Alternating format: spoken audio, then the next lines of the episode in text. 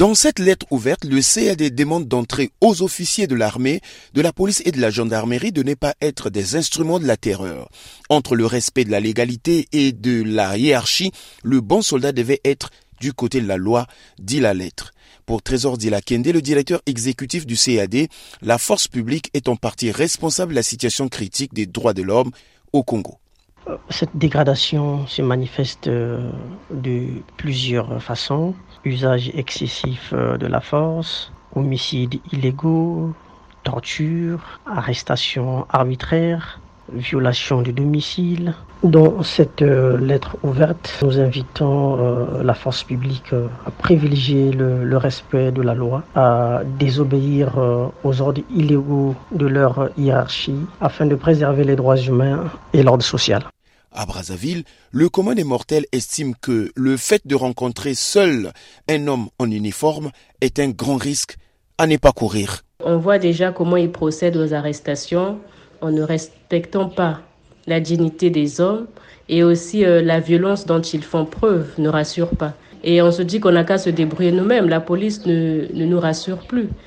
Le même peut vous agresser, les mêmes peuvent vous, facilement vous donner la mort, le même peut facilement voler, alors que hier, c'est loin de tout ceci.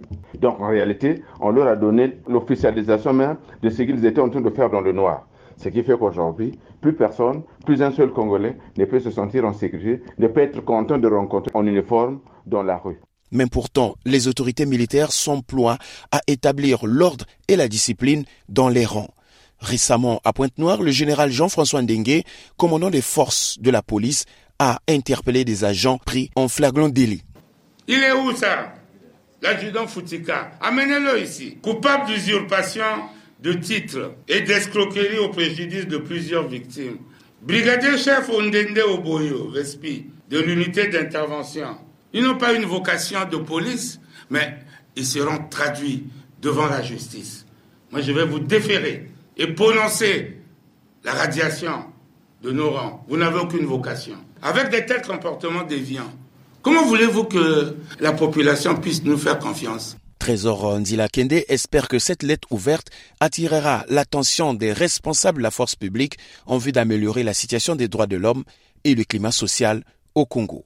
Arsène Séverin, Brazzaville, VOA Afrique.